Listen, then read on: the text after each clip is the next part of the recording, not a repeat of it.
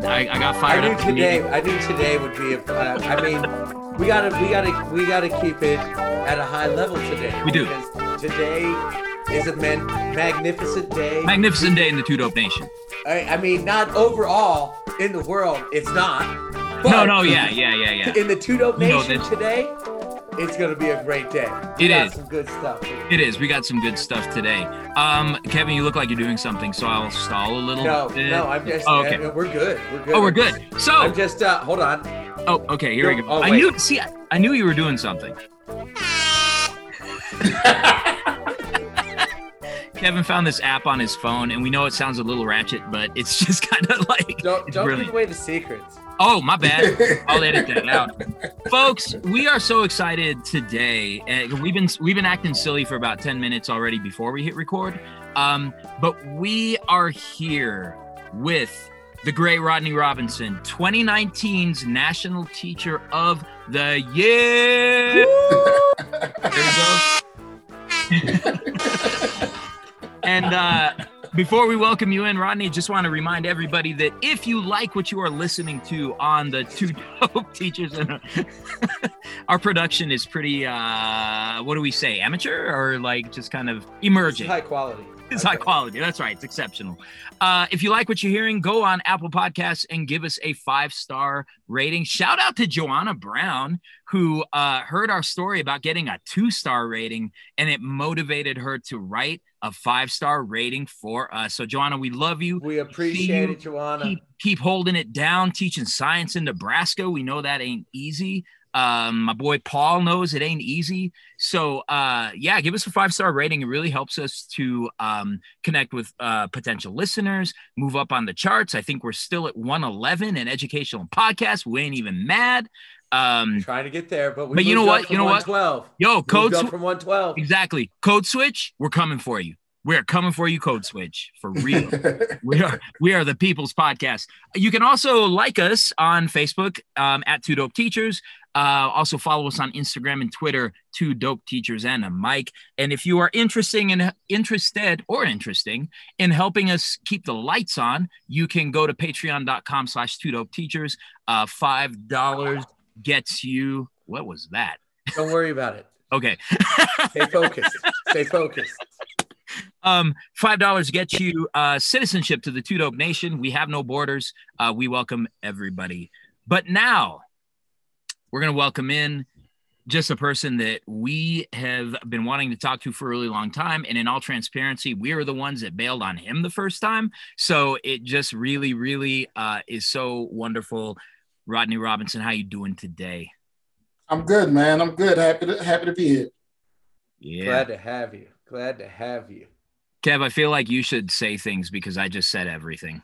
It, you you said it all. You said said- it all. This is fre- frequently a problem for me. Um, so uh, we will kind of hop right in to these questions. So for those of you who aren't aware, uh, Rodney's got over 20 years of experience as an educator with Richmond Public Schools.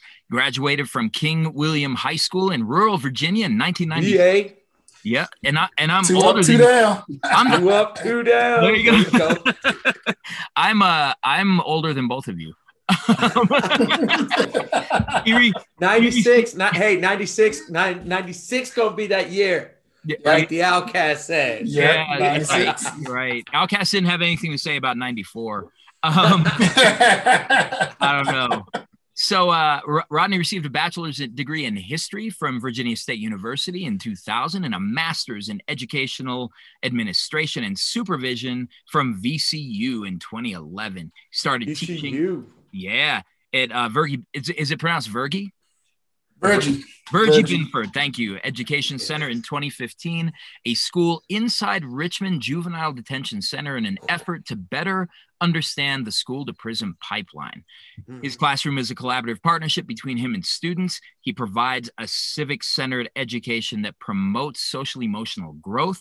The knowledge he is gaining from his students is also helping develop alternative programs to keep students from becoming a part of the school to prison pipeline. And, you know, not to put too fine a point on it, uh, Rodney Robinson is the 2019 national national teacher of National. the year.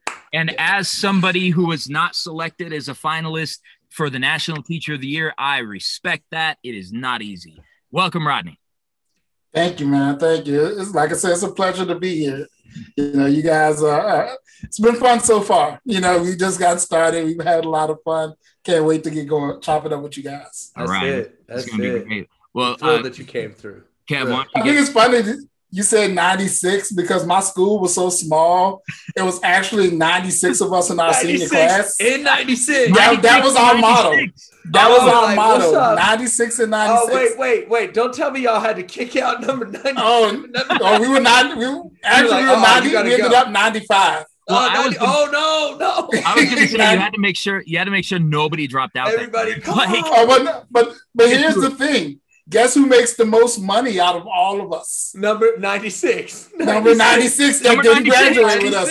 He it. dropped out, took his GED, and then Bruh. started his own construction company, and now he's a millionaire. Yeah, that, that, that's how it he's all he's all with his money. He's like, ha ha ha ha. Oh, he Some- stunned it on us. He paid for our class reunion, our Ah! 20 year reunion. He's like, you know what? You can just have it on my property. I'll pay for everything. That is straight. That's all right. He's like, I did all right. man. Yeah, I did all right. Oh man. Hey, hey, they're out there. They're out there. I wish I could have had the ability. I want one of those. I want one. I want. That's about that life. amazing. Oh, what a flex. I mean, I, I flexed in my meeting just now, but that's not that is nothing compared to that. I told him I respect your gangster. Yeah. That's what I told him at, at, at the reunion. I respect that gangster. I respect For that. real. All right. All right. All right. Well, Kev, let's get to the first question. Yes. And uh yeah, let's let's start Yeah. hearing the story here.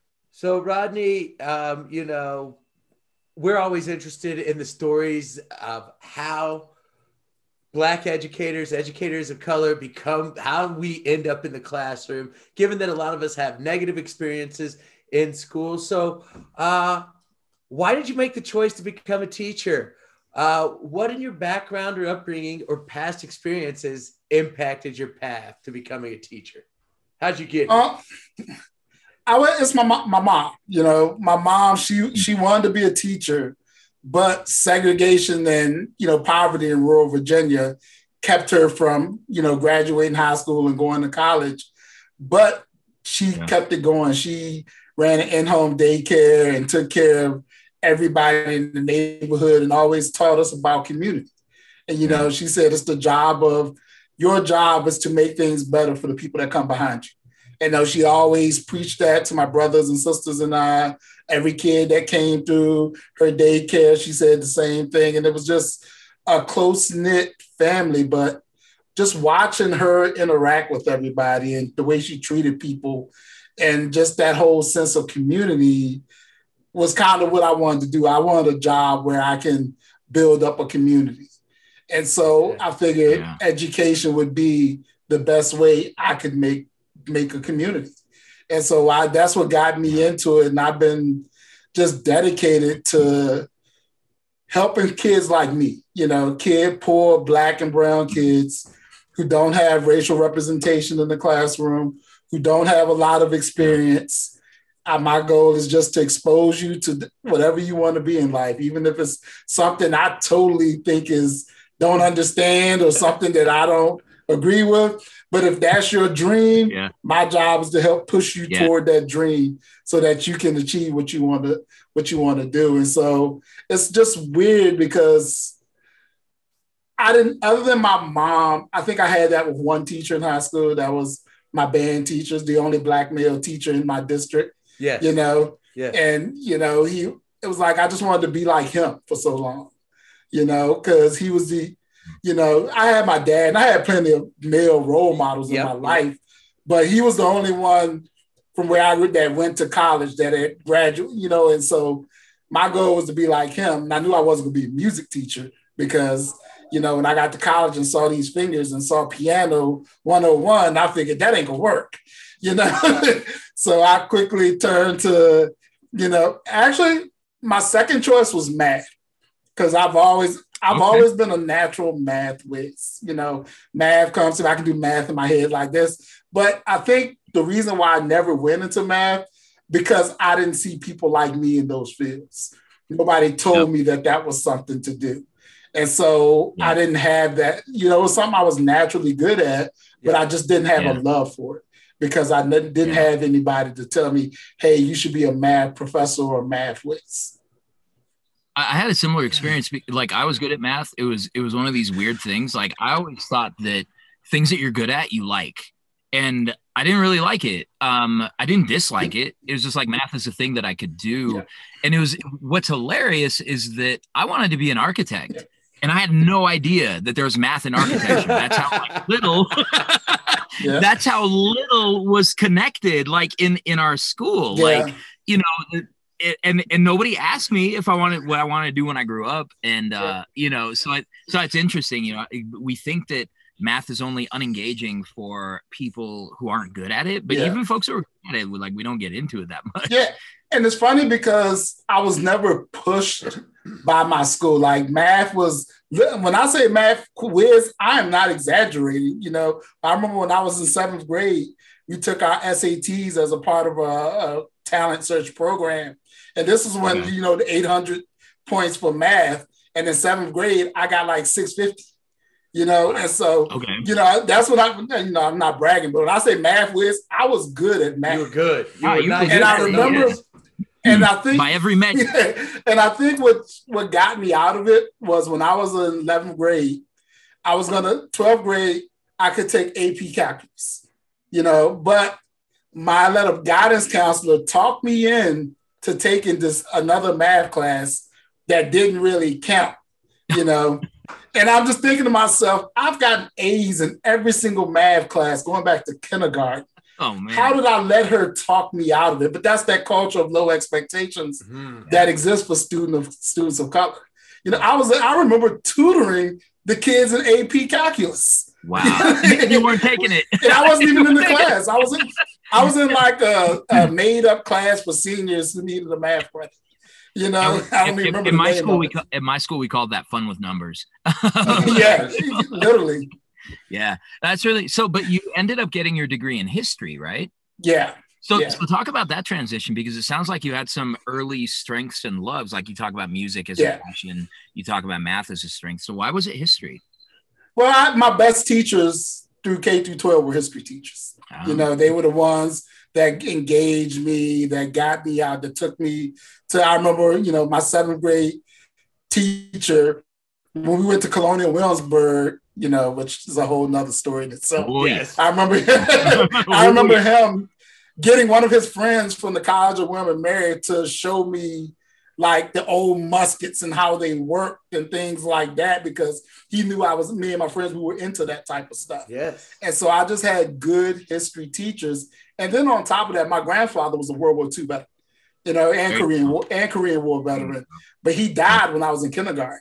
Mm. And so I think studying those things, especially World War II Korea, was my connection to him and that's what got me into history. And from there, the love of history just sprang out. It was more so I want to get to know what my grandfather did because I felt like, unlike my brothers and sisters who got to spend more time with him, I, when I was five, he was gone. So I felt like that was my connection to my grandfather. So, and plus, I like to argue you know, history. Yeah, yeah, yeah. History, oh, yeah, history, uh, history people. Yeah, no doubt. Yeah. So, how, how many siblings are there in your family? Like, how many siblings do you have? It's four of us. It's four of us. I'm the youngest. All right. It's four, and I'm the youngest.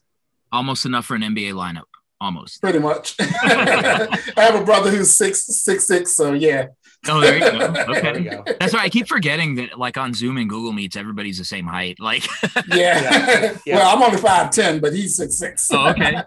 All yeah. Right. so, um, so kind of, kind of moving on. Like, there are a couple of things that you sort of made mention of, and um, in particular, you started talking about this culture of low expectations that you really wanted that you want to address as an as an educator and kind of push Um, I would imagine that working at the Virgie Binford Educational Center, that um, there are a lot of things that people will say about your students and the community that you serve. Um, so, how did you come to work in that space? And how have you met those stereotypes, not only of the the kids who are in those programs, but the teachers who teach there? Because as we know, teachers of color who serve people of color often are looked at as being less as teachers. So, yeah. how did you get there, and how have you engaged that work? Well, um, when I was first started teaching, you know, I went across the city, but I went to this high school called Armstrong High School. And Armstrong High School is a classic story of what happened to high school, inner city schools mm. after Brown versus Board of Education. You know, Armstrong used to be literally the best high school in the state of Virginia, you know, producing some of the top doctors, lawyers, you know, military men, everybody. If you were black yeah. and degree, odds are in Virginia, in Richmond, and that area, odds are you came through Armstrong High School. Yeah. But after Brown versus Board of Education, white flight, and then just redlining, yep. Armstrong then became the high school where you had multi generational poverty You had all the public housing projects fed into, you know, I think there were six public housing um, communities in Richmond, five of them feed into Armstrong High School. Wow. You know, and so it's not only seg- segregated economically, but it was racially segregated, and it just fell on hard times. But I loved it. I love working in that environment. The kids were all amazing. The the the community was just wonderful. And I, you know, I tell people to say Armstrong is my heart. You know, I, you know, you gotta catch these hands if you start talking bad That's about right. Armstrong That's right. That's and right. the community around me because I don't play that. Yep. But at the same time, 12 years in that environment was rough. I was starting to just starting to burn out working there for 12 years. And I remember I got a call, you know, from a friend of mine. She had just become the principal down at the detention center. And you know, she's like, "Hey, do you know anybody who would want to come down here and teach history?" And I'm like, "Nah." And then she's like, "Let me cut." He's like, "Let me cut the crap. I want you to come down here." you know? and she's like, and I was like, "Why?" She's like, "Because I know these kids deserve a good teacher, and the prison system doesn't care about getting them good teachers." Yes. And so her goal, because before I we she had gone there, the facility, facility had been closed. Like the mayor and the state had shut it down because of numerous civil rights violations. Wow. And so I was part of the new staff she was bringing in to revamp it. And then when I got there, I was so disheartened. I remember my first time dealing with the jail officials, and they said, Look, you got three rules here keep them quiet, don't let them fight, and don't get a suit.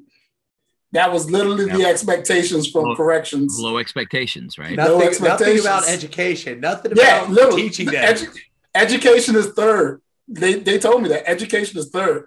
Uh, safety is number one, legal is number two, education is third. And so I was like, how do you teach? But then also, what came with that was nobody was over my shoulder checking for lesson plans. Nobody was over my shoulders checking for the pacing charts. Yep. And so I'm like, I, for the first time, I had the autonomy to do what I think works for these kids. Yeah. And so I looked at it as this is a positive for me. And so yeah. I just started doing all sorts of things, just anything I thought would work. I had the freedom to try. Wow. And that was with every other teacher in the school. Because my principal, you know, Tanisha Ford, shout out to Miss Ford, you know, but she she she would always tell us, look, you guys are life and death. You guys are saving lives here. Yes. And so you need to do whatever you need to do to give these kids the skills to survive. Only thing I ask is that you keep me in the loop of what you're doing so that if somebody walks in, I can justify it. Yeah. And with that sort of freedom, we were able to do what we saw was we had intense literacy program, intense math tutoring, um, just project-based learning, all kinds of things that we started incorporating. Then lo and behold, the kids started graduating. Those who couldn't graduate were getting GEDs. You know, yep. we um we just there was no incidents like violence yes. at the facility pretty much was almost eliminated because we kept the kids engaged, having yes. fun and doing things. And so then the jail people was like, wait a minute, we aren't having incidents when you guys are actually teaching. So what can we do to make your education programs better? Yeah. And so then we got them on board. And so then it became a partnership with the, you know, with the correct, like I remember there were days where I had some of the guards or counselors as they call them, but they're really guards, like helping me with teaching the students and working together. And so it became just a collaborative environment where we truly, the kids truly believed we had their best interests at heart. And from that, they were able to, like I said, graduate, get their credit straight. You know, this is a horrible story, but it all, but to me, it's a good story, but it's also a horrible story.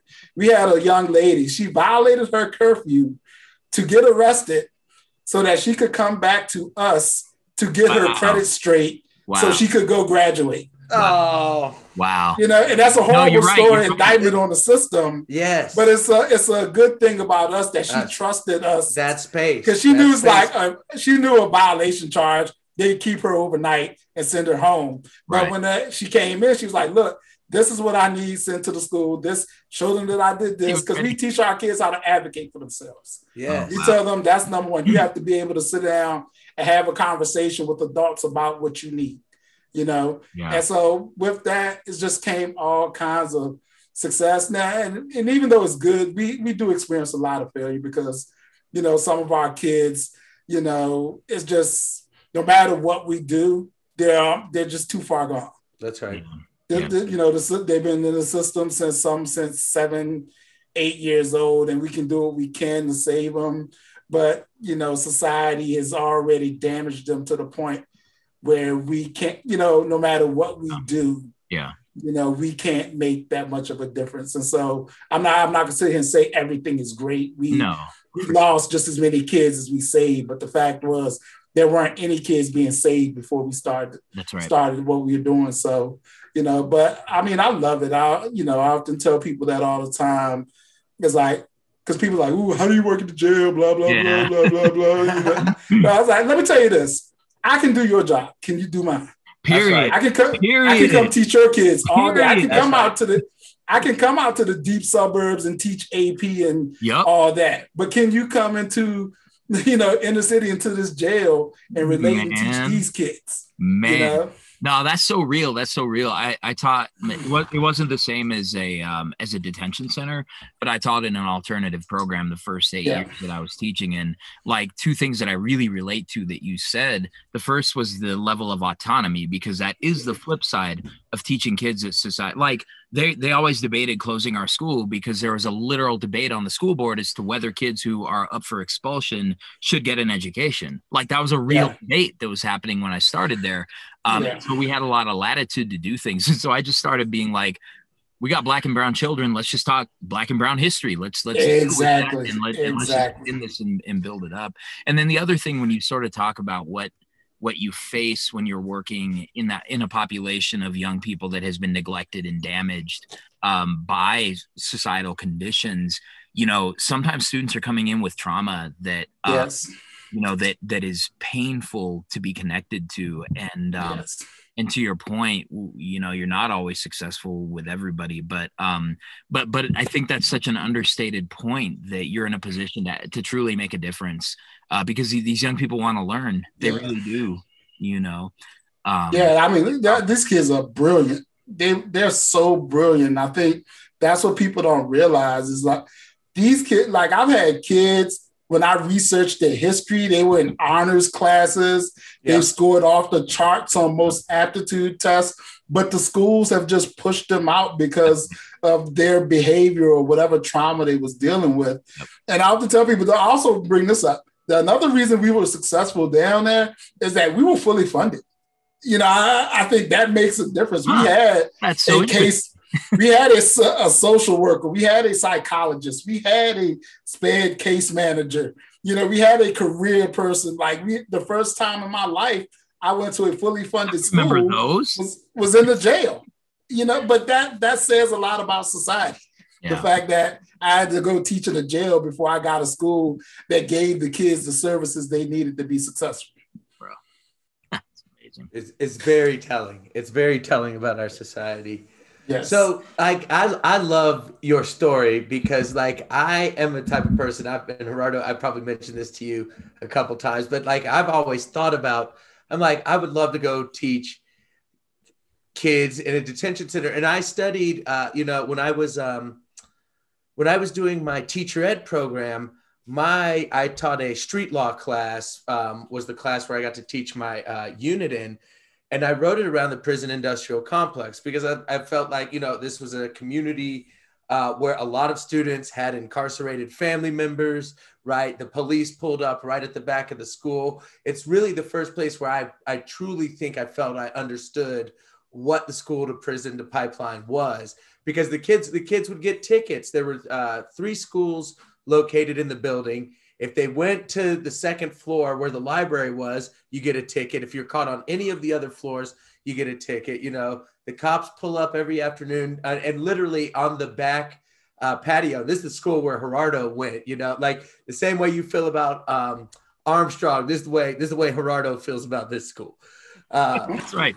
The you know, Manual High School. I had to throw it out there. Yes, yes, sir. All right. You know, and so I've always, I've, I've always um, been a student of the prison industrial complex, and so I'm just uh, wondering what should our listeners know about teaching at a juvenile detention center. And I'll tell you, the main person who prevents me is my wife. She's like, no, you can't work at the jail. And, and so what what should I tell my wife? What's what what what do I need to know about working in the detention center? Yeah, but don't be too don't be too persuasive because I need this brother in my in my building. He's not gonna leave. Anyway, yeah. What I tell people, and it's not the advice that you that you think you're gonna hear right now, but you got to be a master of pedagogy. You know, mm. it is to me like if you can't teach, you could you don't need to be in the in the jail because. You have kids coming to you on multiple levels. Like I have a class, I have a kid in AP classes sitting next to the kid with the uh, intellectual development of a second grader. Oh, so you have the you have the spectrum. You have yeah. the spectrum. And so as an educator, you literally have to be a master of pedagogy to work in a detention center. And I don't think people like, you know, scared, like don't need to be scared or nothing like that because kids act whatever expectations. Yes, yeah, right. we know. You know, I often say whenever something happens in the classroom I'm in, and that's been throughout my whole career, is something that's out of my control. Yeah. Something that's happened before they get into the classroom. Yep. Something yep. that I can't control. You know, but that's what it's all about. You better be a master of pedagogy. You better be able to adapt and differentiate you know, I had some kids that were some they were some new students. I mean, fresh teachers. I say fresh. They were new to college, out of college, but fresh to yeah, teaching. Okay. They wanted to teach in the detention center, and I said no. You need to go to a school and learn the pedagogy, learn the craft, learn, learn to teach for a couple a years learn. before you come here. Because if not, it's going to eat you alive. You're not even going to be able to keep up because nope. you like. I literally could have ten kids in in a class and have ten different subjects. You know. Wow. Wow. And so, like I said, education came third. You know, yeah. I wasn't joking on that. Like they put kids in, you know, classes based on charges, based on what neighborhood they're from, based on legal situations. Yeah. So you, like I said, you could have 12 graders next to sixth graders in the same class. Yep. And so you have that's that's the schedule. Scheduling they, is like, need, look, look, yeah, how it's got to be. And they all need different things. They all need different content. Yeah, exactly. And so that's why I tell people all the time if you're not a master of pedagogy, you don't need to go into detention because those kids deserve high quality education. Yeah, Definitely. they deserve quality education. And if you're not ready, they're gonna it's gonna eat you alive. You're not even gonna be able to keep up with the daily schedule if you're on a master of pedagogy. Oh, man. So so just like to connect to that point that they need uh, you know, masters of pedagogy, like you said how do your students and colleagues react when you were named National Teacher of the Year in 2000? Yeah. How do your how do your students right like because that has to gas them up a little bit to be like, yeah, they, were. oh wait a minute, my teacher is the teacher. Yeah, the year, yeah, they, they, they were hype. I mean, they were hype. I remember when um when um like I left after they made the announcement on CBS this morning. One of my principal had sent me a video of the kids in the classroom watching it and they were oh. cheering and all happy and stuff. And so that like that was the best thing. CBS this morning didn't come into your classroom. you know, you would believe how hard a time I had explaining to them. You cannot come into our school. you cannot bring cameras. It is against the law. And like they fought, and we we had to film our little vignette, and we had to sit down with them and say, "This is what you can do. You can't, you know, like explain it to them." Yeah, and it's like it was just that was the hardest thing for them to understand. Like, hey, you cannot do a live announcement from our school. You will be violating a million laws if you did that. and they never fully understood that until But Rodney, this will be great TV. This will be great TV, Rodney. No, they understood it once they came and they got broken down to search. yeah, yeah, yeah. That's what they understood it. They realized oh, it real oh, quick, oh, like, oh, okay, this oh, is actual jail. Okay. Oh, okay. You know, but I mean, they were su- super hype. And I, it's weird because I remember they were trying to do a celebration the day after I was named at my school. And so I was like, yeah, cool. I'm going to celebrate with the kids. But then the politics got involved, the politicians, and and some there was some stuff going on at the jail. So it's just like uh-huh. it's not safe to have the kids out. And plus the politicians want to be come, be involved. And so they had this big celebration, but my students couldn't come. And so, and if you go back, and I, I got to find that video. If you look at that, I really could give two flying, you know what's about what was going on that day. I was just sitting yeah. there with my hand next to my head, like you guys can say whatever. My kids aren't here, and that's really what this is all about. But luckily, you just had those students. I had one student who's currently a teacher. He was actually one of the ones featured in the CBS thing. You know, one of my kids from Armstrong, he organized all my former students from Armstrong to come. Wow. And like, so they all came in at the same time. And that, like, wow. I mean, that that's what made that day. Because I was mad that my kids were locked down in the cells. Yeah. But when I saw those kids, and I remember when the thing was over, like you know all the like the mayors state representatives all these people in the room they want to shake my hand i just walk right past them like you guys aren't important uh, you know and i went and hugged all my former students and took pictures with them and literally made all the politicians wait because this at this point it's not about you all it's about the, these are the kids that i'm representing the exactly. under the kids that don't get that voice exactly you know? Oh man, that's beautiful. beautiful. Well, listen, we're gonna take a break. Uh, we're gonna pay some bills, and uh, we'll be right back after this.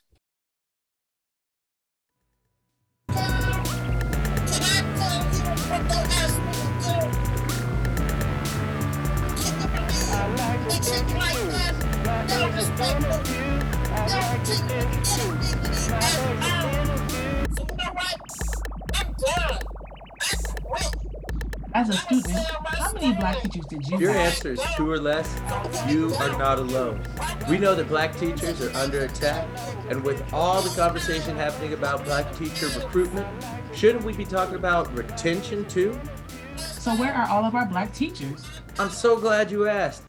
In the new monthly podcast series from Tudo Productions, the exit interview coming in late January, Asia Lyons. Hey, y'all. And me, Kevin Adams, talk with former black educators who've been pushed out of the classroom. We want to know their stories.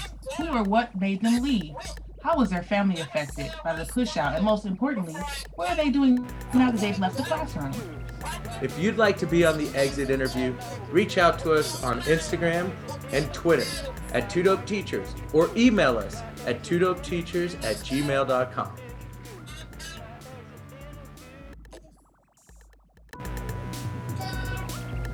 Yo, what's up, two dope peoples? We are back. And in case you, for some reason, started this halfway through, we are talking with Mr. Rodney Robinson, the 2019 National Teacher of the Year, and uh, just chopping it up about his experiences and his past. So if you missed the first half, listen to the first half. What are you doing? Listen to the whole thing. Uh, so yeah, what are you doing? um, yeah. So um, so you've talked a little bit about your interest in uh, serving in in the juvenile detention center that you serve in um, and mm-hmm. you've mentioned an interest in sort of uh, pushing back on the school to prison pipeline and, dis- and disrupting that so I think we could say you're in a prime setting to really discuss this school to prison pipeline. What insights have you gained on the issue of mass incarceration and the school to prison pipeline from these uh, professional experiences? Well, for one thing, I'll be honest. When I first went down there, the one of the reasons I did go down, there, and I mentioned this earlier, was when my principal asked me to come down it, come work there. I wasn't sure I wanted to do it, you yeah. know, because number one, I'm claustrophobic. And so yeah. that's the last place you want to work when you're claustrophobic is in jail. Right. yeah. yeah.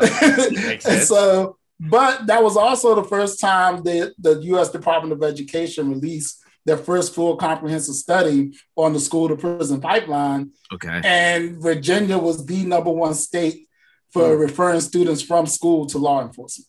Wow. And so that to me was sort of like, this is a sign.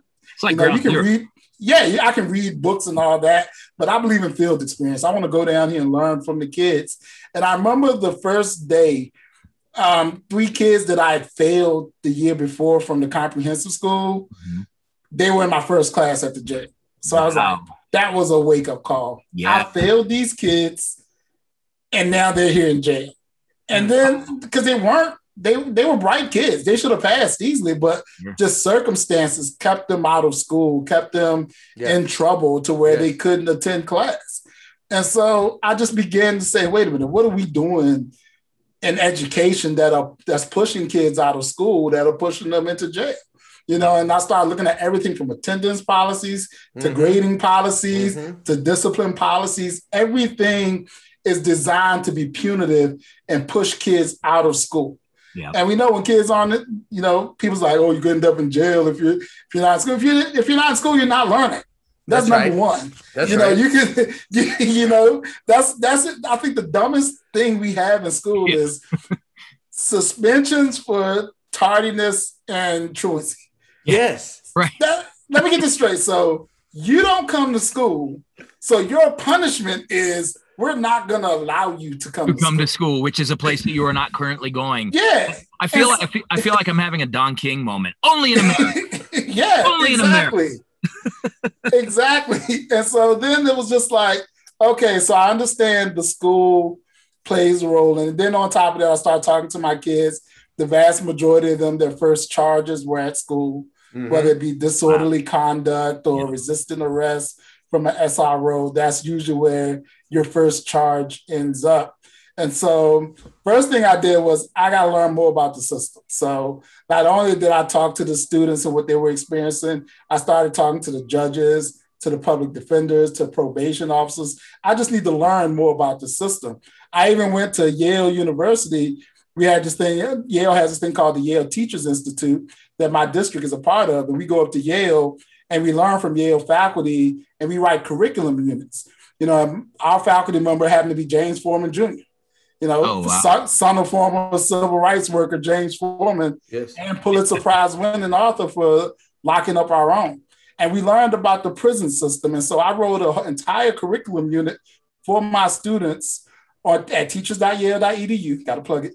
But yeah, you know yeah, yeah, about the Virginia, there was a the history of prisons in Virginia and the juvenile justice system.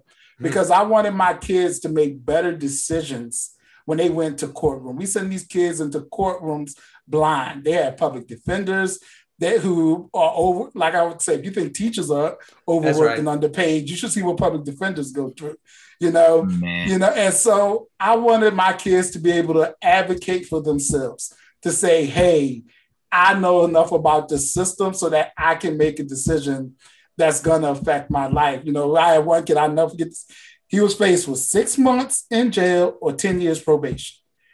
And we sat down and we had a long, long discussion about what that entailed. Yes. You know, and he had, you know, and I was like, so what are you gonna do? You got six months and you're free to go, or 10 years over your head. What are you gonna do? Right. And they can drop at any time. Yeah, he chose the 10 years, but mm. in the end, I didn't agree with that. But I felt better because at least he made an informed decision. Yep. yep. And yeah. his parents made that informed decision. You yeah. know, and so I disagree with it, you know, yeah. but he made a, a decision based on information. And that's what Based I on want to. Yeah, and his own um, understanding. yeah, Yeah. yeah, And so, you know, and that's what I want. I want my kids to be able to advocate for themselves. And I also learned about how just how bad the system is. This system, this prison industrial complex, people don't understand how ingrained the system is and how it chews our kids up. Like in Virginia, we have a point system. You know, every time a kid does something in the street, they get a point, whether it's an arrest or misdemeanor, you get points. Once you get a certain amount of points, then now they have to hold you in jail until your trial. And then Wow. your trial, when you get to court, they just smack you on the wrist until you're 14, 15, 16. We're going to get a little serious. Then you do something at 17, we now got you because Yep. we're going to take all those other charges that have been building up for the last three or four years, and we're going to Yeah. put all of that on top of this charge. So now you're in uh-huh. jail until you're 20, 21 years old, and now you're in the system. You Wow. know, and I tell kids all the time when they come in at 13, 14 for little stuff, I was like, look, man, the system, you didn't get away with nothing. You know, you're, you're not getting away with it. They're building a case against you to send you across the street. Don't graduate. And when I tell them don't graduate, it's, it's a Yeah. joke we had in the jail because literally the adult jail, like most urban centers, is Yep. right across Right the across street the from the juvenile. Yeah, we want to make it really clear right now that 2019 Teacher of the Year Rodney Robinson is not discouraging high school graduation. no, It's a metaphor. no, it's a metaphor when we tell them don't graduate across the street. That's, That's right. right. That's right. That's, That's what you're going to do if you graduate. That's what their their plan is for you. What is your plan for yourself? Yeah. You know, how are you going to beat the system? How are you going to be successful? Because it's not meant for you to win. Yeah. But if if we work together and you do the things you need to do, you can beat it. Yeah. Yeah. It's ostensibly um you can't win, but you can definitely lose. And Mhm. um and I think that's such a powerful statement. Um wow, that's that's amazing. Yeah. So, Rodney, one of the things about you that when I read your story was your mm-hmm. experience as as about your experience as the national teacher of the year caught me like I was just like wow, and and you instantly became one of my heroes. But so so usually the national teacher of the year is recognized by the president, right? Uh, Yeah. Can you take You know us, where this is going. can you take us through? So so so Wait, you, did we have a president for four years? I don't so, know so we you won Yeah. in 2019, correct, my brother? Yes. So, yes. so, so we had a very, uh, I guess, unique president at that time. Can you take Yeah. us through how that experience went down uh, when you went to go and customarily and and and and, and only one time has the president not recognized the National Teacher of the Year, that was in 1982. So what? what when he was recovering from a gunshot wound. Yes. he, okay, so literally he got shot. That's why he couldn't be there. so, so Yes. tell, tell us about your experience. Go th- get. Let's hear about this experience. This is like Oh man, I could fill up the rest of the show in another hour talking about that, that experience. Well, we still have But- one extremely important question. So yeah. yes. yes, yes. It was it was unique because He said it was unique. first of all, you got to understand how the White House. That, I, I would say you have to put this in the context of how the administration, how organized they were. So that was from the jump. This is an extremely unorganized administration. Yeah, that's a mess. And so I remember CCSSO were trying to nail down a date. How, when are we going to have a date where we actually go to the White House? And I remember sitting at a table when they got a call from the White House and they were like, hey, we have a date. We have this date. We're going to go on Monday. I can't even remember the date off my head. We're going, we're going. I was like, cool. You know, I get to go, I get to go to the house my ancestors built. That's right. You know, go, that, that was literally, that was literally my mindset yeah. you know and but then it said oh by the way you're not going to get your award from the president. You're going to get it from someone in the administration possibly the secretary of education. And so i was like what? He's like oh yeah but don't worry we got how am i going to handle this? And they were like what do you mean? And i was just like that was the moment i was like this year is going to be hell because they don't understand the issues that come along with being a black man in this situation. Like not one person at that table had thought about, hey, the president is not going to meet with the black national teacher of the, the year. year. how is he gonna how are we gonna deal with this public relations issue? No one at that table had that thought but me. And I was just like, hey, what do I do? You know, this is like I'm new to this at this point, like I'm figuring it out. Yeah. And so they're like, what do you mean? I was like, they don't get it. you know, but then I talked to the, you know, the president of CCSSO and she understood, you know, she was like, look, he's going to meet with you because the PR machine is already at work. You know, you know there are civil rights organizations that have already contacted the White House, and you know, so in and like, wait you know, a minute, hold but even if- happening. Now, But was that before it- the tweet or after the tweet? the tweet came months later because Okay. Oh, that's right. That's right. That's right. yeah, honestly, things were so crazy. I was getting death hmm. threats, all kinds of craziness at Wow. this point. So I was just like, look, I just want to go into the house my ancestors built. Yeah. You know? And so I was like, well, we're not gonna have the ceremony in the White House. They invited us to the to the White House grounds, but we didn't go into the White House at first. Where were you going to be? The parking lot? was- There's the Eisenhower building, which is on the White House grounds, but it's ah. not the White House. You're not, you're not gonna be, you're not gonna be at the White House. You're gonna White be House. by the White House. Yeah, that was literally what I was told. And I was like, that's not fair. I was, I'm, Yeah. you know, every other teacher that has gotten that right. I should have that right. That's right. You know, and it's like, I don't care about the president. I'm not even gonna mention his name.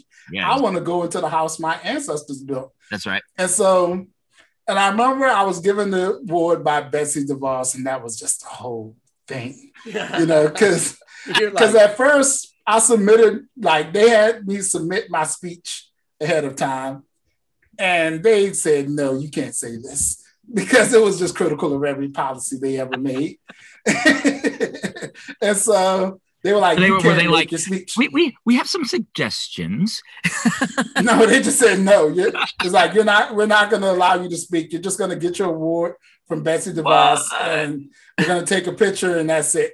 And so at this point, I'm I'm I'm I'm legitimately pissed at this point. Yeah, yeah. It's like you've taken everything out of this, and so the whole day was just completely just ruined. Not to mention there was a lot of stuff going on in the state teacher of the year cohort, and so I was just like, yeah, I'll just go do this. But then when the ceremony started, Betsy DeVos is 30 minutes late. She shows up. She has no idea what's going on. They give her a piece of paper to read a script to for, for the award, you know. And so I was like, she has no idea what's going on. I'm gonna ask her, can I say a few words? You know? and so There you and go. so I remember when she gave me the award, I was like, "Can I can I say a few words?" And so she's like, "Sure," you know. and so I reach in my jacket. I remember I'm pulling out the speech, and I can see the people in Department of Ed on uh, off stage panicking. they're, they're all And so I read my speech, you know, and the speech is great. And it's a funny picture I always post. I posted a picture on social media of her just standing behind me smiling while I'm criticizing every policy. Now, keep I never said anyone by name. nope, I only nope. criticize policy because right. learned the second you say a name, you've now given fodder to, you know, the crazies. Yep. And so, and I gave my speech. And then it's funny when I finished my speech, I go back to my wife and to, you know, th- the representative from CCSSO. They were like, that was good, but you rushed your speech a little bit. I'm like, you didn't see Secret Service debating whether or not to come snatch the jump me. out of my hand. I was happy I got through that Listen, without listen, I someone had to hurry. tackling me. I had to hurry.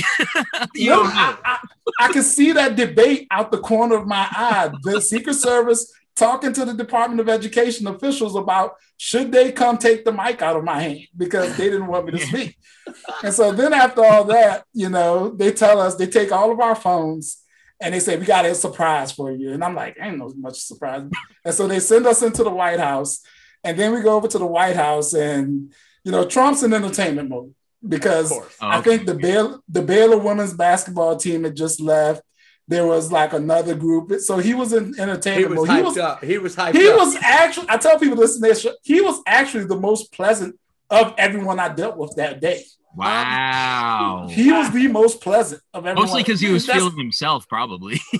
yeah, exactly. It was, he was in entertainment mode. He was that that center of attention. Everybody comes in, Yeah. You know, and so you know we go in and you know I take my picture. I literally was in and out of the Oval Office for like maybe a minute, long enough to go in, take the pictures, then I'm out.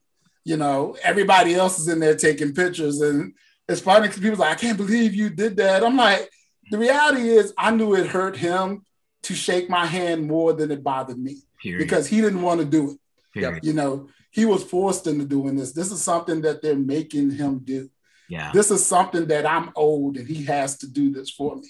Oh, You know, oh. and I could have went in and said, I'm going to give him a piece of my mind, but it don't matter. They don't listen. They don't care. That's right. You know, right. you know, Betsy DeVos, she doesn't care. She's rich. You know, I was just an inconvenience in her day or something she Yep. had to do before she went back to her yacht. And so I tell people that it's like, what's the point of going in there and kicking down the doors and making this big political statement? All I'm doing with that is endangering my life yeah. because I now have to go travel across this country by myself Yeah. into places where people actually love this guy. That's right. And last thing I want to do is, you know, be remembered as the guy who did something like that. And now I'm in Lexington, Kentucky, you know, waiting for Uber. Yep. You know what I mean? That, Right. that was Yeah. that was in my mindset. And so I just went through the day, and in the end, it was just a moment I can say I stood in the Oval Office. I stood in the house that my enslaved ancestors built yes. you know, and in the end, I got what you didn't want to give me. And that was my trip to the Oval Office. And so I'm not gonna let that deter me. And plus, it was a conversation I had with my students. That's I was right. like, what do you what do you think I should do? And they was like, yeah. you should go. You should go. really. You know, make him make make him, you know, look you in the face, make him do this. You know, he don't respect you, you know, make him respect you. And that was just like that was my motivation. This is them. I'm here to represent them Yeah. right now. And I'm not even gonna let politics, I'm not even gonna let all the other craziness that's going on right now distract from me being up here to represent my students Yeah. you know. And then, you know, afterwards I spoke up because I found people trying to twist it and use me as a pawn. Yep. And I was just like, no, it, it didn't go down the way that you all think it went down. Yeah. They they made it seem that way because they took all camera phones, they took everything Yep. that the official White House photographer was there to take. Yeah. You know, you guys saw literally 15 seconds out of my day you Mm. know, that 15 seconds they wanted you to see. And so I told them, like, I'll be quiet about it until you try to use me as some sort of conservative pawn. Yep. And that's what I'm not. And so that's when I spoke up about it. what we not gonna do. Yeah, exactly. I can hear my mom in my ear saying that. What we, what we not gonna do is send, send me out there shaking his hand like I'm Candace Owens or someone of that ilk. No, we're, Yep. we're not going to do that, you know. And even when that article came up, I remember people sending me the picture and tweeting me the picture. Is this you? Is this you? And let's be honest, a lot of black people out there too Yeah. that were on that were on my case, you know. And I was just like, y'all know nothing about me. How are y'all going to call me a sellout and all this? And that's that whole experience taught me, no matter what you do, people are going to have something to say Yeah. people on the left. To the people on the left, I was the Uncle Tom sellout. To people on the right, I was the Black Panthers reincarnated. You know, so I'm just gonna do me this entire year and let the chips fall where they may. That's it. That's it. Dang. Let it speak for myself. Let let let, let my actions speak for who I am. Yeah. Yep. That's right. Wow. Um, how how was your year? So- I went off. I, I'm gonna say it like loaded this. question. Loaded question. Right. I'm gonna say it like this. It was an experience I wouldn't trade for anything in the world because Okay. I learned so much about education. I met so many just dope black and brown educators across the country who are doing Yeah. this work. Yeah. You know, I met so many dope white educators across this country who are doing the work. And so I wouldn't exchange that for anything in the world. But it was also traumatic. Yeah. You know, Yeah. traveling as a black man in this country is Mhm. traumatic. Going to places where you have no idea whether you're the you get off the air, get out, you know, you get to the airport and you're the only brother in town. Yep. You know, that that type of experience. And so that was very traumatic. The constant microaggressions you have to deal with from people in education, Yep. the the harassment. I've from day one, I started getting threats and all kinds of craziness. And I'm like, I haven't even done anything controversial. but just the fact I was a black person speaking, you know, got me all kinds of hate. I remember one of the things I did with my kids when I first got back to the school was I sat down and opened all my mail. Like I got letters from all around the world, which was just an amazing experience. I still have those letters. But in those letters was some crazy hate stuff. Wow. You know, and so we had conversations about it. And and so I would say it was traumatic. I'm still unpacking a lot of trauma that I went through. One, I said the biggest thing I trauma is I have a hard time trusting people.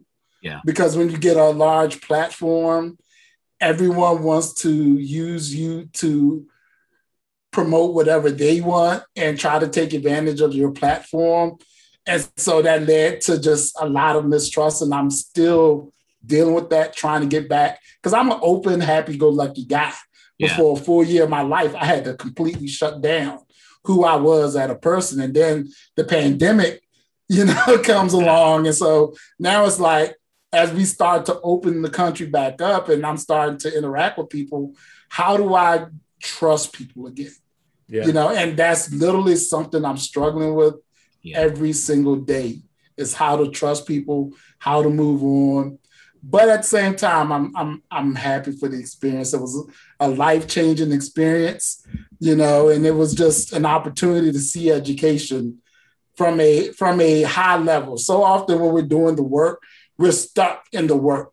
You know, it was nice to be pulled out of the mm. work and not only see it from a different point of view, yep. but see what everyone else around the country is doing. And see, some people are doing it great. Some people are just absolutely horrible at it. Yeah. But it just gives you a new perspective. And I remember, like, I know I had very few of the same views that I had before this experience still exist. Hmm. A lot of my views on education and just schooling in general have changed because I've seen it from multiple levels at different stages, from the state level to federal level. Yeah. You know, I, I was like, whoa, this is a problem. Mm. You know what I mean? Because yeah. you're just stuck in your little world when you're like, it's educated, our worlds are small. Yeah. You know, yeah, right. we, we, are stuck in, you know, in our school, in our community. In our and classroom. Yep, yep. And, and it's so hard the work that we immerse ourselves in it because we want to see it do better. But when you get it, this huge view yep. from other from other higher places. It's like, wow, my world was small. You know, now that I got in this platform, what do I do to expand this message? Yeah. You know, I often tell people I knew I wasn't going back into the classroom early in this experience because as I traveled, I didn't see very many people that looked like us right. in these rooms making these decisions. Yep. And so I feel if I have a platform, I need to be in these rooms making these decisions or at least speaking up for people who look like us in these rooms and kids who look like us because there weren't any in any of these rooms. And odds are, if they did look like us, we know the old saying, all skin folk ain't kinfolk. Yeah, that's right. You know that's what I mean? Right. you right. know, so that was like my calling is like, I could have went back in the classroom. I tell people like this, but to me, it would have been selfish to go back in the classroom. Hmm. It would have been really selfish. It's like I've been blessed with a platform. So let's use this platform to start tackling these inequities, to start speaking on these issues, you know. And my my whole thing coming out of this was what I'm here to save students. I'm not here to save systems. Mm-hmm. You know, because right. far too long these systems have failed us. You know, my, my boy Dr. Charles Coles always says, you owe these systems nothing. Nothing. You know, no, that's and right. that's what you know, and that's what we we don't need to start our save our schools. We need to save our students, yep. save our children save from this system. Save and that and that's the part of this experience that I will always love. That I was able to make an impact and see things, just the culture. I mean, you know, I tell people, do you know what it's like to just have random black people run up to you on the street? And I like people who have all these great titles. I'm talking about teachers, yeah. custodians, everyday people's like, yo, you're the brother that's the national teacher of the year. You know, yes. those type of things, like that's what made it worth it's just being recognized. I remember when I went to the this to the Capitol just to meet with my senator and like seeing the Capitol police officers and the cafeteria workers recognize me. Wow. Yes. You know, you know, the brother on a taxi in DC that stopped me or you know, stopped to pull this taxi over to take a picture because he recognized me from those are the moments that can't be matched. Those life fulfilling moments. Like I said, the connection to the people. Yeah. You know, and that's why I felt I honestly felt like I rep like people looked at the national teacher of the year and said, Hey, that brother, that brother I can relate to for the first time in a long, long time. Yep. They had that, they had somebody they felt represented them. And that that's a I mean, that feeling can't be replaced ever in life. Oh, so beautiful. Yeah. Uh, thank you for sharing all that. Uh, we love it. We love it. We love the story of your experience and, and just how, like, like you said, you got yours. You got yours. And you did- Exactly. you did it your way. Yeah. I'm now still in therapy because of what I went through. That's a whole other thing. Yeah, but you know, we we I did it my way and I'm happy. Got. And you know, hopefully I made things better for the next, you know, person of color who wins teacher of the year that comes along. Yes. And that's really what it's all about. That goes back to what my mom said. It's about making things better for the people that come behind you. That's right. That's right. That's right. Well, you know, uh, Rodney Robinson, this has been incredible and powerful. We do have one more question, do we not, Kevin? Yes, yes. And and and and some some would argue this might be one of the greatest questions ever. This is like our James Lipton question. We feel great You know, about this question. This is this is it. This is what we do. Um, so here I'm gonna just pose it. Uh, top top five rappers, or if you prefer, top musical artists, performance artists, uh, who uh, how groups. It could be individuals because because we are against hierarchy on That's this podcast. That's right. Your top Yes. five does not necessarily mean it's your top five. It could be just what you are feeling right now, what you are feeling listening to today, or it could be like your solid top five. This is always what it's going to be. You catch me on the street, and this is what I'm going to tell you That's right. all from here to eternity. Yep. You you can have you can have ties. You could have two We call that number the, three. we call that the Eric Hale rule. Yeah. you, you know you- you, You actually know Eric, so you Yes, know. yes. yeah, so you get it, yeah, you I know Eric. I- Yeah, I You- can see him. Eric took it to top. I think top fifteen by the Yeah, time had a Yes. top five, and then the ten that would have been there if it was more. See, yes. He's See, like, see. if I go to this house party, it's this top five. Yeah, but that's music. Music is about about your soul. What are you That's right. feeling at that That's right. moment? You know, and so I tell people, and that's a debate I always have with my students. Top five, who you think are the top five best rappers, Yep. is a much different list than who's your favorite top five. That's right. You know, you got to understand that. And just personally, my five, you may not like a single person, but to me, these are the That's right. five people that speak to me the most. I, and I ranked them. I, I, I ranked them. I gave a lot of thought to this. All All right. right, All number right. five. all right. Now keep in mind, We, I'm a we Southern love boy. a guest who prepares. I'm a, first of all, I'm a Southern boy. You got to understand that. I grew Oh, up in the. South. So number South. five, Uncle Face, Scarface, Oh, Stars face oh, love it. Face Mob all day. Love Stars it. Oh, Face Mob all day. Face You know, mob. you, that's the truth. I mean, it's Face Mob. He's he's the king of the South from that point of view. All right, then after Face, number four, just UGK. Plain Yes. simple. Bun B, Pimp C, UGK. Man.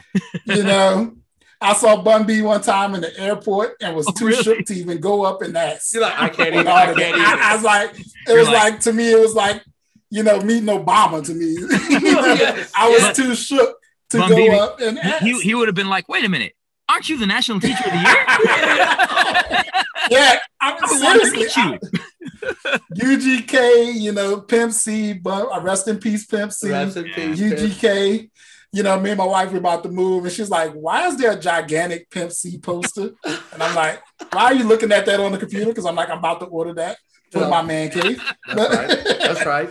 Number three, Jay Z, and I Yeah. say Jay Z strictly on the strength of Reasonable Doubt. I don't think people understand how Yes, much how- I oh. love I think that's Reasonable right. Doubt. I think that's Your right. Reasonable Doubt to me is the best album. And then I went, my wife and I went to the J was the on the run tour, and it was like, because like I, I wouldn't wouldn't have had Jay in my top five Right. But going to that on the run tour and seeing him perform Seeing him for like live. an hour straight and not miss on a single track, Bruh. And I was like, this is legendary because he is not saying one song that the crowd isn't bouncing. Like, I was just like, let me rethink this. Jay definitely goes up there Yeah. strictly because of Reasonable Doubt, number one. Yes. But the fact he's performed for an hour straight Yep. with every with hits, hit Like, after to me, hit. It just him and- better and better. him and Snoop are the only people that could do that in rap Yep. to me. Yeah. Yep. You know, no B sides. We can just go for an hour or he two straight hits. right.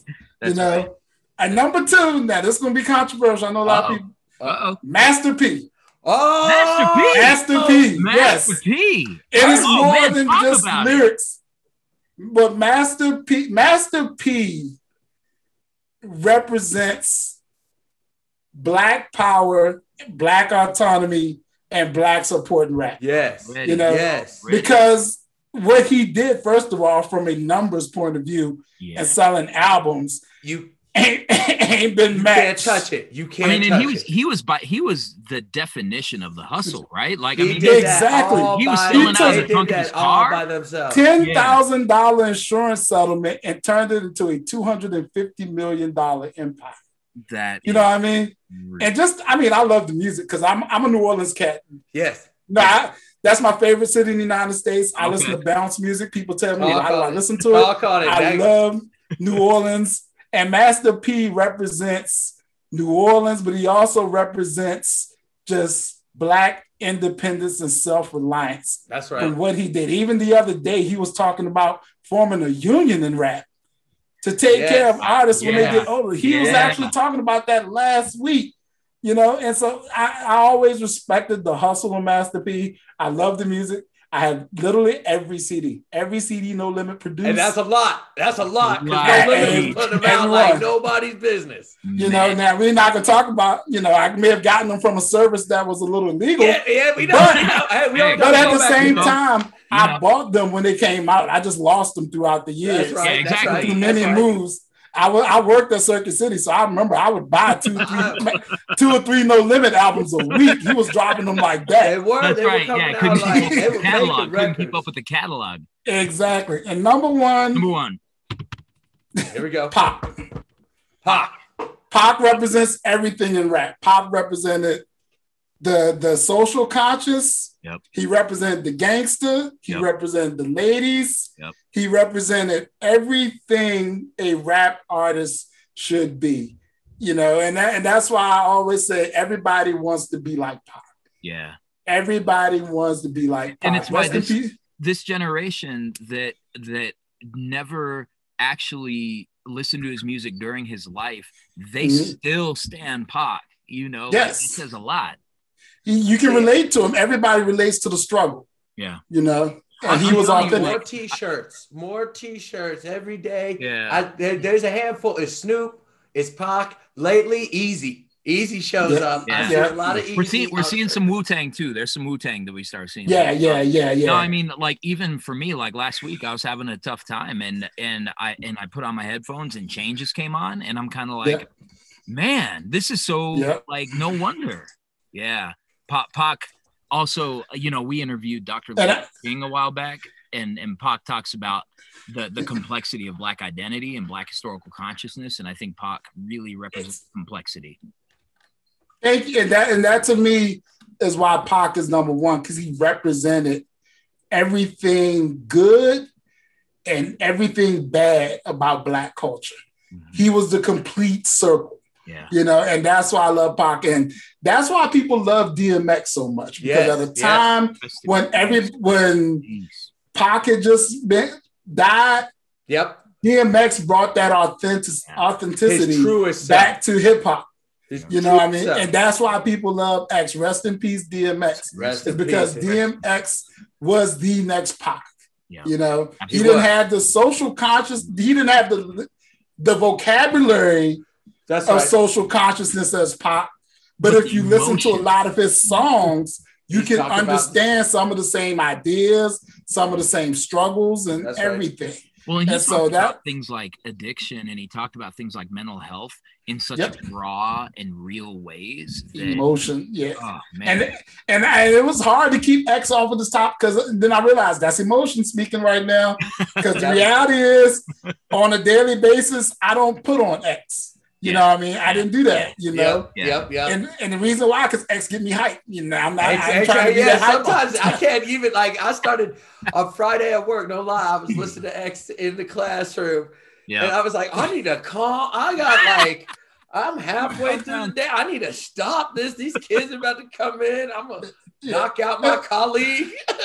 and, and I swear the other day I spent an hour, maybe two hours on Twitter, just scrolling, yeah, reading the authentic stories about DMX. DMX. yeah, Random people having pictures with DMX, Yes. and stories. Uh, yeah. DMX in a Waffle House cooking his own food. DMX in a parking lot racing RV toys Yeah. with a group of kids. You know, Yeah. even one of my students had a picture of her and DMX. She was like, she was working at Wawa one night, at a convenience store. And he came in with the munchies, and he just made time to take pictures with every person in the employee That's in the awesome. store. That, that's that's what I've heard over and over. That's beautiful. you know, and that's and that, and that's real. And I always respect the real the realness of people. That's why Pac is number one. Pac seems like that guy that you know he comes to a concert and he can sit down and have a conversation with me. yeah, you know, and, Yep. and it's not below him to talk to just any old body. Yeah. Whereas a lot of these rappers and people, I'm not gonna talk to just any old person, yeah, you know, and that's why Pac is always gonna be. And plus the music is, I mean, yeah. So good. music, So good. troublesome. Oh gosh, troublesome got me into so much trouble. All of that. Yeah, I want to say I heard hit him up at a really dark time in my life, and I was like, Yeah. I understand. yeah, I remember I, one day in class I played 16 on death row for my students. Yes. Ooh. Yes. Two of them were in tears. Yes. two of them were in tears because they they they they they knew the thug part of Pac. Mhm. They didn't know that deep intellectual Pac. Yes. And so now it's like, okay, English teacher, we got some work to do. They they into Pac. We can get this. Let's Yep. get the rose. I, ca- I mean, I literally like you know, literacy specialist. Let's get the rose that grew from the Let's concrete. go. Go You know, there. so take it. Take can- it. they're interested. Let's let's grab it. You That's know, right. That's right. Well, Rodney Robinson, this has been amazing. Uh, we're so grateful for this time that you've spent with us. We love that top five. Um, Yes. love Yes. even more. I, I fully endorse it. fully fully. endorse. That's a two endorsement on that top five. That will appear on uh, the playlist for the week that your um, that your episode comes out. So we'll have our All right. we'll have our episode ninety four playlist. We're getting close to hundred. 94. oh, if but- only it could have been oh. 96. Yeah, right. I know ninety four. Oh, that's my graduation year. oh, Uh, there you go. you know, even though this was number 94, we definitely, you know, uh, Rodney, you kept it 100 right now at, in this time. So we really Always, you always. being here. And uh, will you come back and kick it with us? Always, man. This Oh. is fun. This is fun. No. All right. Yes. you know this this wasn't just straight up you know some some of these podcasts are kind of just uh, go through the same old routine and you know but it's nice to have authentic experiences Yeah. We, Yeah. you know and that's and that's what this is Man, it's, So we it's, it's all the energy energy that you bring to, and me and Kev can't help. Um, just being being who we are as well. So uh, we have a little way that we like to uh, Yes. take it out. Um, I, I'll ramble a little bit, and um, and Oh, then hold on, hold on, What, brother. what, what, hold what, on, what, what, hold what, on, what, hold on, what? hold on. oh, okay. Oh, right. Roddy, Yeah. what are you working on currently? right. And how can That's people right. support you? Follow okay you, yeah Track what's going on. That's right. My bad. um rod robinson rva rva rod robinson rva that's my twitter that's my instagram that's even my website rodrobinsonrva.com No. I'm currently still working in Richmond Public Schools. I'm not in the classroom. I am a senior policy advisor. Um, my, I've started a program called RVA Men Teach. And that whole goal of that program is to recruit and retain male teachers of color in Richmond Public Schools because that's something that we the all the literature says kids do better when they have teachers of color, black boys and brown boys do better when they had male teachers of color. And so our goal as a district is to number one keep us in the classroom. Yes. That's number one. Yes. That, that's my goal. Like, what what's what's going on? I want to. I'm here to help you out to alleviate that invisible tax so that you don't you aren't driven out of the field. And then after that, we got to recruit. We got to make better programs to get more teachers of color in the classroom. That's um, what's it? RVAschools.net backslash RVA Men Teach. That's the website. Go on, learn. We've done town halls. You know, virtual world has held up a lot of our work, but we got some real big partnerships coming down the pipeline of just developing students starting in high school. Because I'm saying we got to stop asking black and brown people why aren't they going to teaching and stop saying what are we doing to push black and brown teachers out of the classroom. And yeah. so, you know, we can go on for that. But that's yeah. that's my current work. And, you know, I will say I blog, but lately I've had a hard it's hard writing right now. It's yeah. you know, we're in a pandemic and especially in these past two weeks with you know Daunte Wright, rest in peace. Yes. You know, consuming this this this Derek Chauvin trial, and mm-hmm. it's just a lot going on. The the incident in Virginia, in Windsor, Virginia, with the Army colonel. Oh, yes. I know that the brother he went to the same college as me, and it's weird because I remember taking that road that he got put. I would go an hour hour out of my way to avoid that road because mm. of that harassment wow. that you face by police. I literally would, you know, when I dated a girl in Norfolk, I would go an hour out of my way to avoid going down that street. And so, so much tragedies going on right now. It's yeah. hard to write, but I have some blogs nice. on my site and on Medium, Rod Robinson RVA on Medium. And so you can go read. Hope to have something up soon. But like I said, you know, some days it's hard to wake up right now without with the world in the shape shape it is. For real. But you know, I hope to have something soon and we'll link all that uh, to our site once the site is back yes. up and running. And uh, yeah, definitely support. But Rodney's a great follow, um, so definitely follow Rodney's accounts and support this work because it's absolutely critical. So I'm gonna ramble a little bit, and then uh, when I give you the signal, we are all gonna try to say "stay dope" at the same time. So we're gonna try. It's okay if we're off um, but that's how we like to take it out. So, for um, our guest today, 2019 National Teacher of the Year, Rodney Robinson, for my fearless, powerful partner, Kevin Adams. I am Gerardo Munoz. I'm wishing you on these Tuesday vibes to stay strong, stay resilient, stay taking care of yourself, stay focused on the fact that there's only six Mondays left in Denver Public Schools semester. Stay focused on your community, stay focused on justice, but above all and beyond, always stay, stay dope. dope. I was early.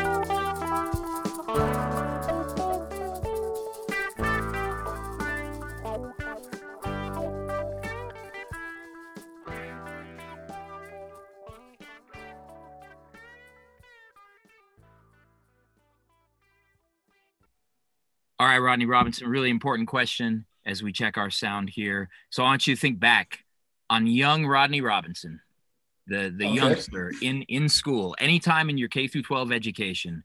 What is a behavior that young Rodney Robinson engaged in in school that might have been a little bit of an issue in grown Rodney Robinson's classroom?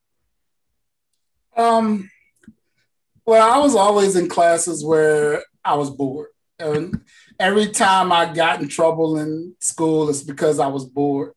and it was all depending on the teacher, you know, because I was the type of student that if I got bored, I needed to entertain myself.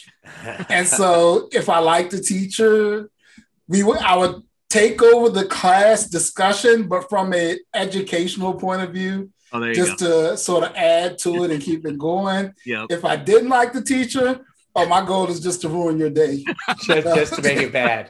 Yeah, just uh, whatever lesson you had means nothing because I don't like you. You know, and usually if if I got to the point where I didn't like a teacher, it was because you've done something that That's I right. consider, That's you right. know, Exactly. unethical or un- immoral or you I've seen you treat people wrong. yeah. You know, you know, you, you could build a great teacher, and I had no relationship for you, but if I had respect for you, then I treated you right. That's but right. if I had no respect for you, oh, who knows where where things could have ended Oh, for me, great. you know. So I feel- yeah. Kevin, I feel, I feel like that's kind of similar to you, Kev. No, I mean like as a as a kid, not now.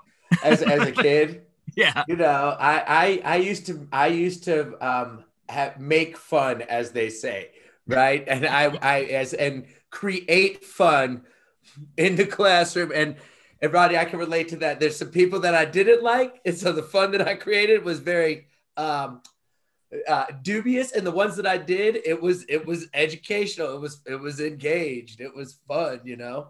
yeah.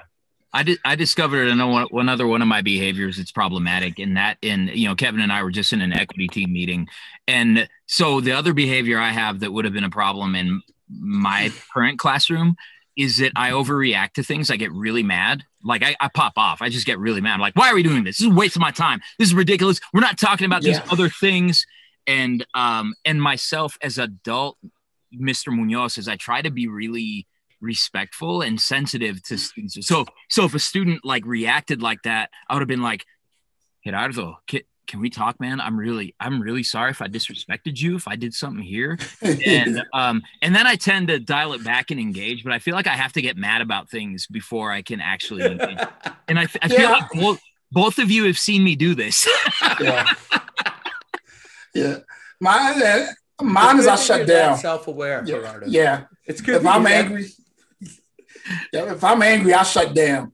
You Yeah. know, and my kids, my students even notice that. It's like if they come in and they see me quiet, then they picked up something's wrong. Yep. You know, wrong? Yeah. and they'll, they'll even say, hey, chill, chill, chill until we figure out what's wrong with Mr. What's Rob. have, have you seen um have you seen Last Chance U, the basketball season? I, I saw the first episode. I just haven't gotten past. That's- I've been so busy. I've been trying to get. to That's what the rest of it. coach does. That's what the coach does. He'll just pace around the gym quietly, not saying a word. And all of the players are like, Yeah. That's the OG parent move. Love it. That's the that's the I'm just disappointed. that's I'm right. just disappointed. That's what I learned in anger management. If you're angry, remove yourself from the situation because nothing good is going to come. That's and right. Hey, that's that's actually I, I wow. I, ju- I already learned something. I need to start doing that.